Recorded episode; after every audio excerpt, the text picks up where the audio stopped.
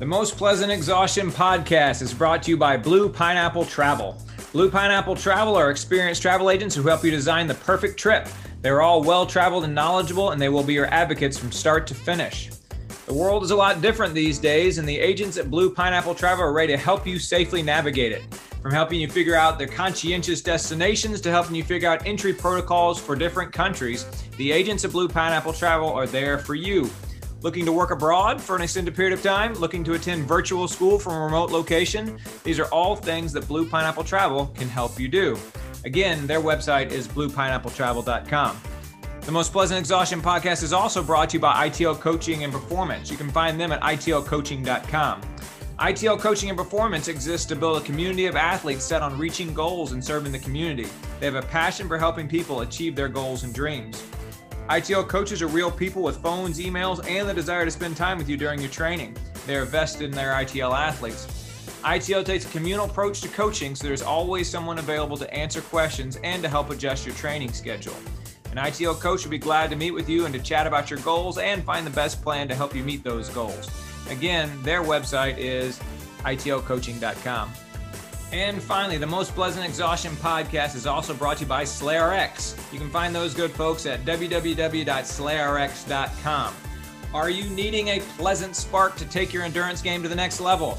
Are you needing an all natural, high quality, customized hydration powder with or without sugar to stave off cramping and dehydration?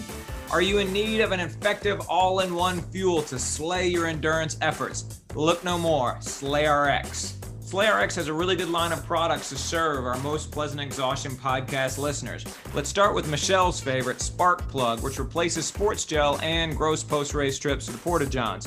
It's a poppin' electrolyte powder in small, easily carried tubes. There's also an all in one endurance fuel. It has all of your electrolytes, clean fuel, and for no extra cost, your essential amino acids with or without caffeine. And it costs about one third as much as other brands' combo rocket fuels. Finally, they have my favorite, SlayRx Hydrate Powder, which comes with or without sugar in varying strengths of electrolytes based on your individual needs. They can find those individual needs on the free quiz online at slayrx.com or with in person testing, like Patrick and I did at their headquarters on podcast episode number 114. Hydrate is the fuel that I used during the Blue Ridge Relay this year, and I recommend it for all of you as well. SlayRx products are 100% natural, come in great flavors, are vegan friendly, and the Hydrate Light is keto friendly. They've all been well researched and developed by a UGA food scientist who's also an Ironman athlete. The products are tested by the pros and endorsed by your fellow endurance athletes and hardworking folks in the community. The free sweat quiz and their products can be found at slayrx.com, on amazon.com, or at your local run and bike shop if it's available. You can use the code PLEASANT21 for 10% off at their website.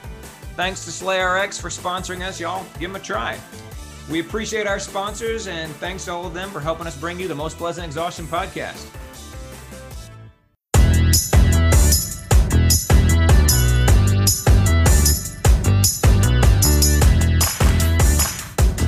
Hello, everybody, and welcome back to a special edition of the Most Pleasant Exhaustion podcast brought to you by ITL Coaching and Performance, Blue Pineapple Travel, and SlayRx.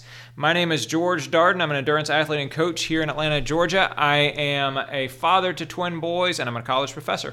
My name is Michelle Frank. I'm also an endurance athlete here in Atlanta, Georgia. I am a mom to three girls, and I am a CPA. We are sitting in Michelle's office in her house because we had to get together not only for an interview with Betty Lindbergh, which we're going to be putting out on the podcast tomorrow, which I'm super excited about, but also because uh, there was a pretty amazing series of races over the course of the last few days that we had to talk about.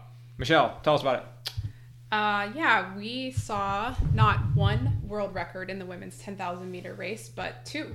Uh, we saw a world record that had previously stood uh, for several years before it was broken at the Rio Olympics in 2016, uh, 2917, that was run there, which at the time was just outstanding. And uh, Molly Huddle ran that race in a time that would have placed her on the medal stand at any prior Olympics or World Championships. And she placed sixth in Rio in the 10K. So it was a smoking fast field. It was a 2917 world record, and I don't think uh, many of us expected to not only see it broken um, by so many seconds um, at any point after, but now we've actually seen two world records set in this event just in the last several days. So, um, George, where were those records set? So right on. So Sunday night, you had the Fanny Blankers Koen Games in Hengelo, um, and the Sifan Hassan, Dutch uh, Dutch athlete, was running there on the track in Hengelo. It was the same track actually where both Haile Gebrselassie and Kenenisa Bekele had set uh, 10,000 meter and 5,000 meter world records previously, respectively. Um, but she goes out there um, and with a couple of pacers and with the wave light system there, set to try and break the world record, and she runs 2906, which in and of itself was a shattering of that record. 11 seconds in a 10,000 meters when you're talking about a time that's that fast already was fairly mind blowing. Yeah, I think uh, she set out, and as George said, the track had both pacers uh, for her and also the wavelight technology that we've seen a lot, uh, especially as uh, the pandemic races have, you know, been predominantly closed off to pacers, spectators, and all of that. So uh, she went out, and the pacers were essentially she just dropped them. Yeah. um, she only ran with them for about the first 2K of 10K. She ran 255 flat for each of the next 7K. She followed the wave lights. And then the wave lights were clearly set uh, just to break the world record. And she ended up closing in 245 and finished, like George said, in 2906. She ran uh, a negative split, 1438, and then a 1428.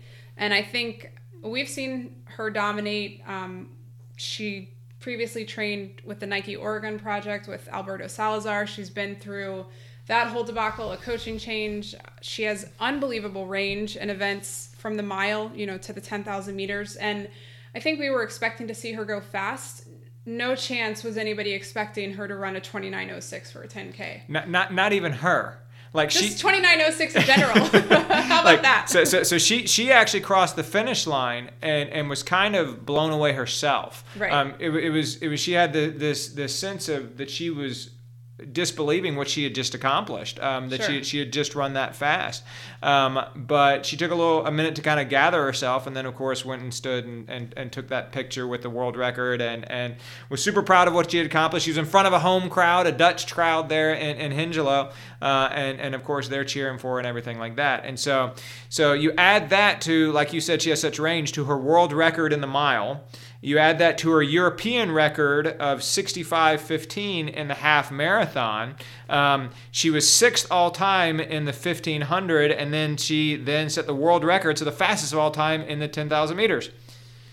There is no distance that she cannot run and compete on a world level, like a top yeah. finishing world level. Yeah. No, it's incredible. It's amazing. But it was really short lived. what is going on? But then, after the work, world record had stood literally from 1993 until 2016, and then had stood from 2016 to 2021, it was broken twice within 50, 55 hours. So you had said Sifan Hassan ran so brilliantly on Sunday night. Come back on Tuesday night um, and you have Letesenbet Gidey comes out at the uh, Ethiopian Olympic trials. Now, why Ethiopia has their Olympic trials in in the Netherlands, I'm not totally sure about that, but they do. Um, and and Gidey didn't have any pacers since it was a championship race, but she also used those wave lights, and she actually set them up a little bit differently.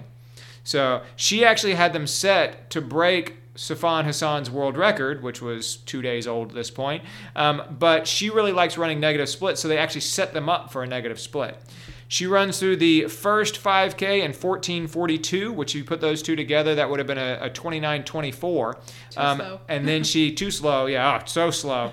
um, and then she closes her last 5K in a mind blowing 14 minutes and 18 seconds uh, in order to run 2901 um, for for 10k for 10,000 meters on the track here. Um, lapped everybody in the field except for the seventh place finisher. yeah, I would say that the main difference between uh, Gidey's finish and uh, Hassan's finish was she wasn't as surprised. Like mm. she wanted it. She wasn't. She didn't seem to be intimidated by the fact that you know. Uh, 2906 had just been run literally 48 hours before. Yeah. Um, and, and she went after it and she definitely looked like, you know, she had kind of gone to gone to that place. I felt like when Sifan finished, she was exasperated and kind of overwhelmed with joy that she had ran the time that she ran. But again, when she finishes, it just sometimes looks like she has so much left. Yeah. Um, this time, however, you know, she looked like, and as I hope she and any woman who runs a 2901 would, uh, like, you know, she had really just kind of taken everything she had and laid it out there. So I don't know. I could argue that the wavelight technology is pretty spectacular.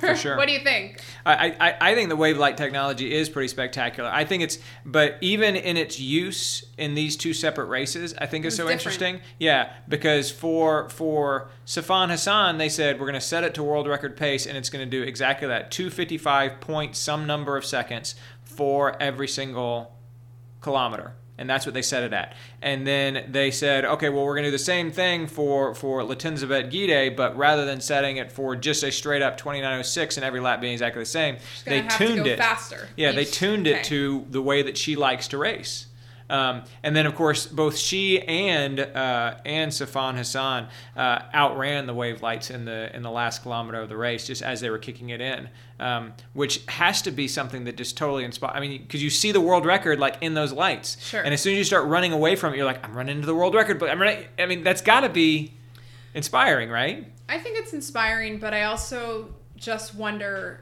does it take away from the uh, competition of, you know, running side by side in the pack uh, and running to win versus running against the clock? Yeah. Now, I understand if your goal is to break a world record, um, then, you know, you might have to run for the clock. But I just wonder, you know, when we get all of the women who are in this range, not that there's that many of them, um, if knowing that, you know, Sifan ran what she ran and Gidey ran what she ran, is that going to bring everybody up to, you know, a much faster pace? And then are we going to actually get to see racing at this pace? Or is this something that might only actually be able to be accomplished and be even, you know, accomplished faster with the wavelight technology? Like, I would love to see women push, you know, the 29 minute mark in the 10K, but I'd rather see it done with a pack of women going to that place than one amazing runner following a wave light on the track. And I know Yeah. I'm not necessarily in the majority here, but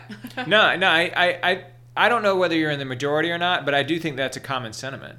Um, I think that that, I mean, ideally you would want to see like this big pack of women, all of whom are super close to the world record, and they're fighting it out, and then the person who wins breaks the world record, right? I mean, that's Sure. kind of that's kind of the ideal scenario. But even though this was amazing, what we're talking about here, they're really the only two people that that can knock on this door, the sub 29 door, because that's what we're suddenly now talking about is that a woman is getting ready to run under 29 minutes in the 10k. yeah, that also Uh, takes a 10,000 whole meters. reframing. yeah, no, it really does. Um, and and so I, I mean, I would like to see that too. And we are going to get to see that this summer, right? It's gonna so. it's gonna be during the Olympic Games. They're gonna have that 10,000 meters, right? And so suddenly the 10,000 meters in the Olympic Games is one of the most anticipated events in the entire track meet. But Um. but but but we will get to see that. But but are they going to actually be trying to run that fast and run that hard, or are they going to be running for the championship, which is a question we asked literally last week on the podcast. Yeah, I would say that um, historically, you know,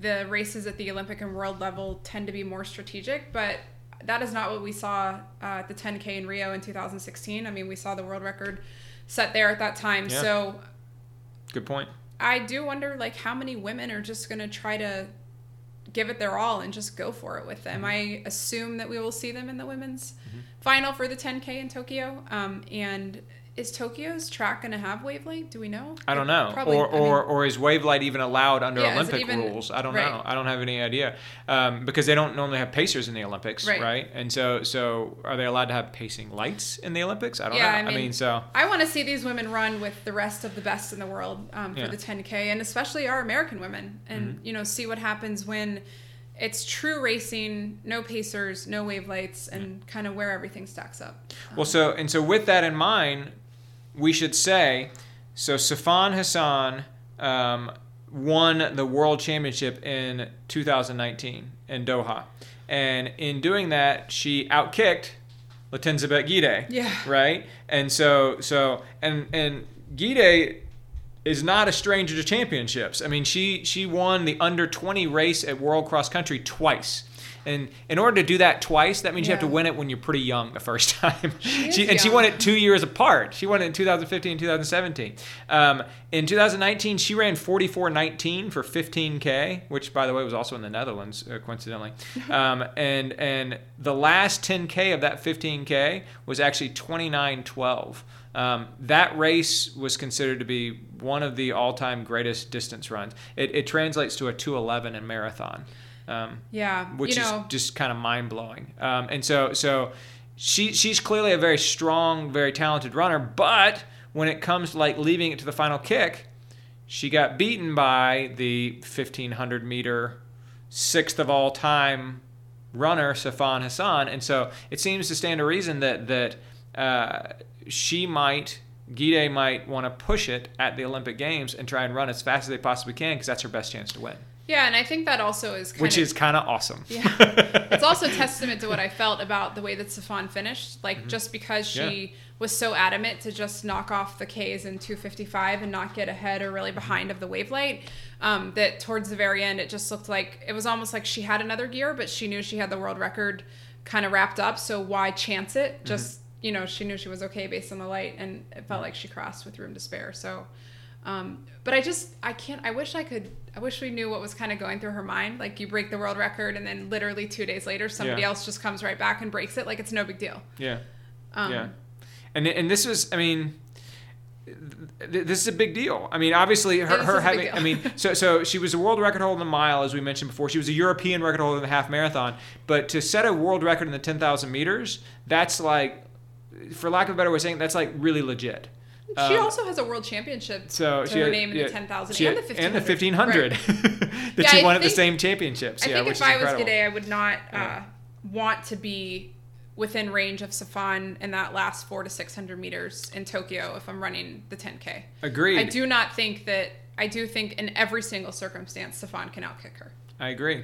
Um, but at the same time, Sifan doesn't want to let go too slow because Francine Niyonsaba from Burundi, who we talked about before, was also in the race with Letesenbet Gidey, and she also ran an Olympic qualifier for the 10,000 meters. And so she is going to be in that Olympic final race as well. And so, so if Sifan Hassan sits way back and it really truly turns into a kicker's battle, you have the silver medalist from the 800 meters in in Rio in that race too. Yeah. I have never been more excited for a 10,000 meter race as I am for the women's 10,000 meter in in Tokyo this summer. I mean, it's pretty exciting to already look forward to the race, and our own team, you know, hasn't even been named. Right? So, like um, if they have to shut down the Olympics because of COVID, I hope they still hope they run the still run the 10,000 meters. Like Well, just cancel every other event, but run the women's 10,000 meters. um, And for the sake of equity, maybe run the men's 10,000 meters too. Whatever. But but I don't know where it falls on the schedule, but it's typically either first or last, isn't it? Yeah, I'm not sure. I'm not sure. I know that I know that the the marathon is always last. The men's marathon is always literally the last event in the Olympic Games, but I don't know if there's a traditional way that they go about scheduling the 5,000, 10,000 meters. I know they have put out the schedule, and perhaps before we came on to this emergency podcast, we should have looked at it. But um, but but there there is because of the way the scheduling works, Sifan Hassan is probably going to double in the 5,000 meters and the 10,000 meters. Letesenbet Gidey is she going to double in the 5 and 10? We don't know. She's also the world record holder in the 5,000 meters. She's run 1406 in the 5,000 meters. She's the first woman in close to 30 years that has actually held both of these records at the same time.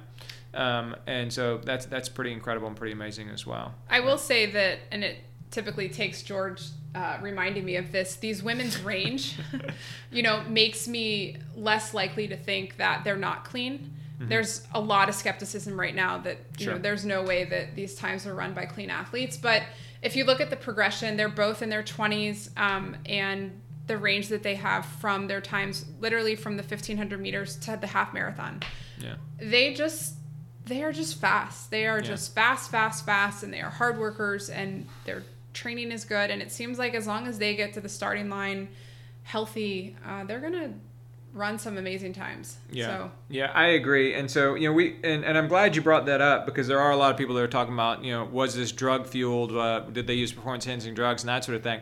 I I've said on this podcast before, I'm I'm not cynical enough to look at a really fast performance and be like, that's drugs. Like there has to be something more to it that to convince me that it's drugs or drug fueled.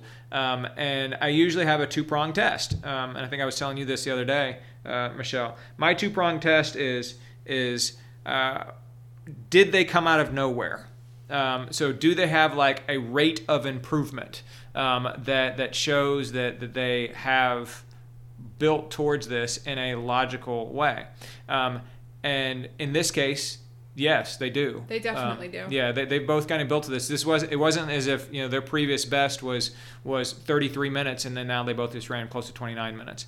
Um, but it's still really, really, really fast. I agree. I agree. The other thing that I always say is that usually when I think that that somebody breaks a world record, it, they have to be, have something that makes them paradigm breaking something about them needs to make them unique. They can't just be faster than somebody else. And this is sort of a little squishier one, I feel like. Um, but the fact that that Sifan Hassan has that range, that suggests to me that she's built different. Sure. Um, and that, that there's something special about her and her ability and her training um, that enables her to run faster than anybody else has in history. I thought the same thing about Usain Bolt. Yeah. Um, he was so tall and, and the way he could do those, the way he could stride. Um, therefore it made sense that he was able to run so much faster than everybody else, right? It, uh, I think the same thing yeah. about Wayde Van Niekerk. Um, the, he, he trains differently from other people. He trains on grass. He doesn't lift heavy weights, um, things like that. And so, so I feel like this, the both of them kind of passed that two prong test. Yeah. Um, I do wonder what it is though, because anybody who's seen Sifan run, it's not her mechanics, it's not her technique. Like mm-hmm. she's not flawlessly running laps around the mm-hmm. track. Like she's not even a a pretty runner person to watch, but it's just man, she's just so fast. They're just uh, there is something special about them. So it'll be interesting to see. I mean, if they're already running world record times now in June, I think you know most American women are not even ready to to peak for trials, and then the ones who would be world uh, you know record and olympic medal contenders would really be building up so that they don't even peak until late july early august. And these women are already running world records. So yeah. it'll be interesting to see what happens in tokyo. Are they still in that you know 29 flat range or did they peak too early? Um, i don't know.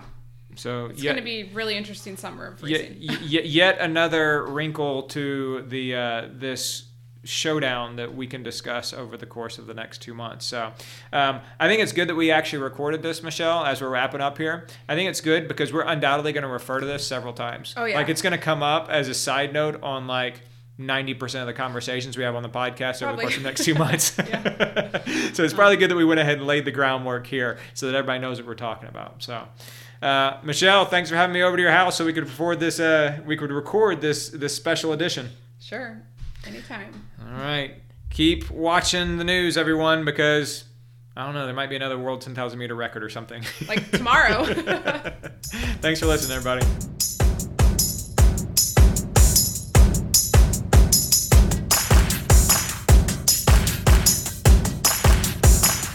Thanks again for listening to the Most Pleasant Exhaustion podcast. You can find us on Facebook at facebook.com slash pleasant podcast, on Twitter at pleasant podcast, or on Instagram, Most Pleasant Exhaustion. We're available on Stitcher, SoundCloud, Apple Podcast, or Spotify, so share us with your friends. Don't forget that we're sponsored by ITL Coaching and Performance, who you can find at itlcoaching.com, on Twitter at ITL Coaching, on Facebook at facebook.com slash ITL Coaching Performance, and on Instagram, ITL Coaching. We're also sponsored by Blue Pineapple Travel, bluepineappletravel.com, facebook.com slash bluepineappletravel, and on Instagram, Blue Pineapple Travel. And finally, don't forget we're sponsored by SlayRx. That's slayrx.com, facebook.com slash here for SlayRx. That's the number four, SlayRx. Twitter at official SlayRx, and Instagram here for SlayRx, the number four SlayRx. Discount code Pleasant21. On behalf of Michelle Frank, Patrick Ollinger, and Eric Hall, I'm George Darden. Thanks for listening to the Most Pleasant Exhaustion podcast. See you next time.